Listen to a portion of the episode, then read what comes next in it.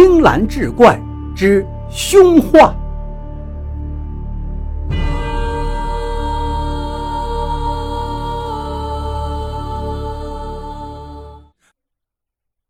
说着，柳北斗扯着杜武走到那幅画前，把灯笼往上一照，说道：“看，你看出什么异样了吗？”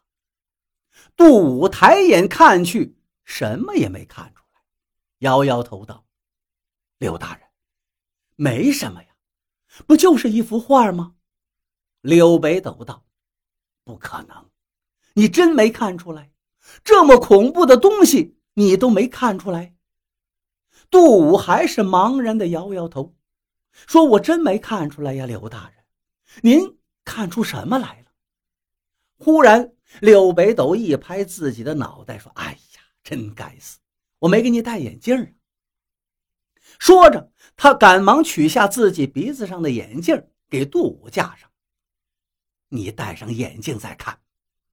杜武扶了扶鼻梁子上的眼镜，抬眼再看墙上那幅画，不由得大吃一惊：“哎呀，这是什么呀？”柳北斗连忙拍拍他的肩膀：“别怕。”他就是一幅画而已这时，一个仆人端了一盏煤油灯走了进来。柳北斗把灯笼递给仆人，接过煤油灯，举到画前，说：“现在你再看，光线好多了。”杜武再次抬眼看去，浑身不由得打起了哆嗦。原来，在抖动的煤油灯下，他发现那幅画的空白处。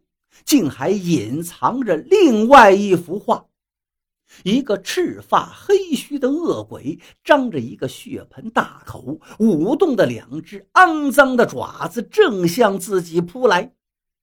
不可思议的是，那画里的恶鬼居然会动，这让杜武看的是冷汗直冒，浑身立抖。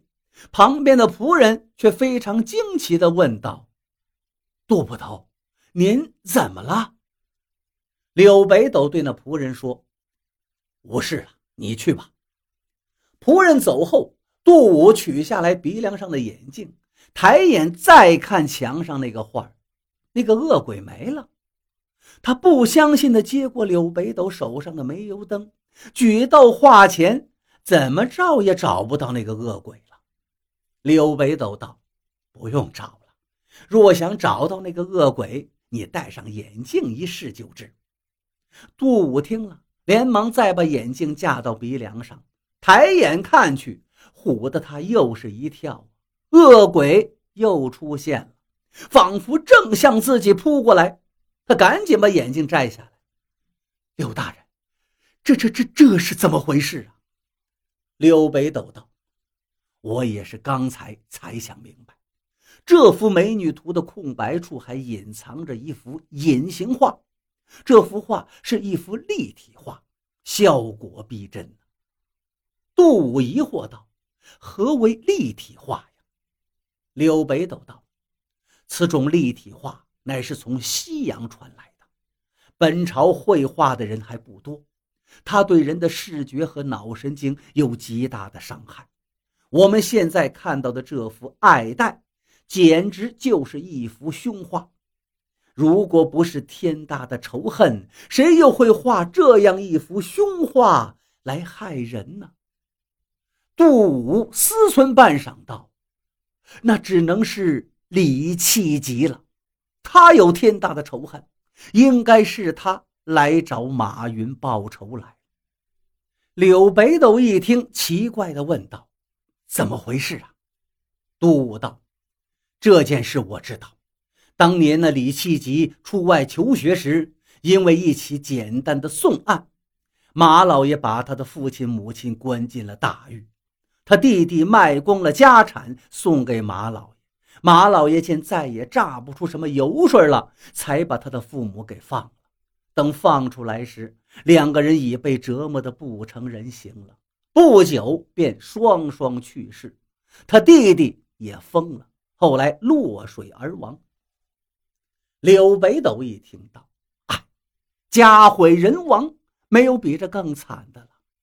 杜武也叹了口气道：“是啊，想必是那李七吉来报仇了。只是没想到他在外求学这么多年，居然跟洋人学会画着立体画。他一定是利用自己所学，画了这么一幅画，送给了马老”刘北斗缓缓地说道：“你分析的很对呀，因为你们老爷戴眼镜。”当然知道这眼镜在前朝又名爱戴，而我们不戴眼镜就很少有人知道，所以李气吉故意给这幅画取名爱戴。第一是让那马云很容易道出里面的玄机，于是理所当然他就把画送给了马云。第二是暗示马云看此画要戴上眼镜。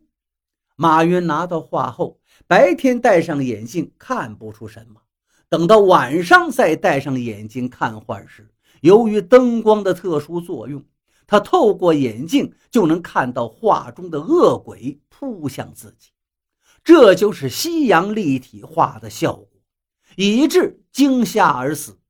其实，按理说这幅凶画应该吓不死人。只是那马云作恶多端，身虚胆怯，忽然看到恶鬼，立时就吓得毙命。这也叫恶贯满盈吧？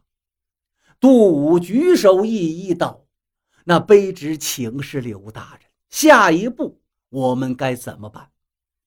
刘北斗看了一眼杜武，说道：“当然是拘捕那李七吉了。”杜武再问。那何时行动？刘北斗伸了个懒腰，道：“明日吧。今日我乏累了，明日一早我随你一起行动。”翌日清晨，刘北斗从床上起来，洗漱已毕，用了早餐，便骑了快马，跟随着杜武一行来到了李气吉家。可惜李家早已是人去屋空。显然，李气吉已经远走高飞了。虽然没有抓到李气吉，但总算弄清了马云的死亡真相。柳北斗可以回去复命了。杜武把柳北斗送到城门外，感叹道：“但愿下一个耒阳县令会是个好官呢，耒阳百姓就不会受那么多苦了。”柳北斗狡黠地眨了眨眼睛，道。耒阳县有你这样有良知的捕头，也是一件幸事啊！好了，我走了，你回去休息吧。昨晚那么辛苦来回奔波，确实受累了。杜武一听，不由得一惊啊！原来刘北斗知道是自己昨晚暗中通知了李气吉，让他跑。可是柳北斗并没有丝毫责怪之意，反而有赞赏之语。他正想对柳北斗说句什么话时，柳北斗已经骑着快马走远了。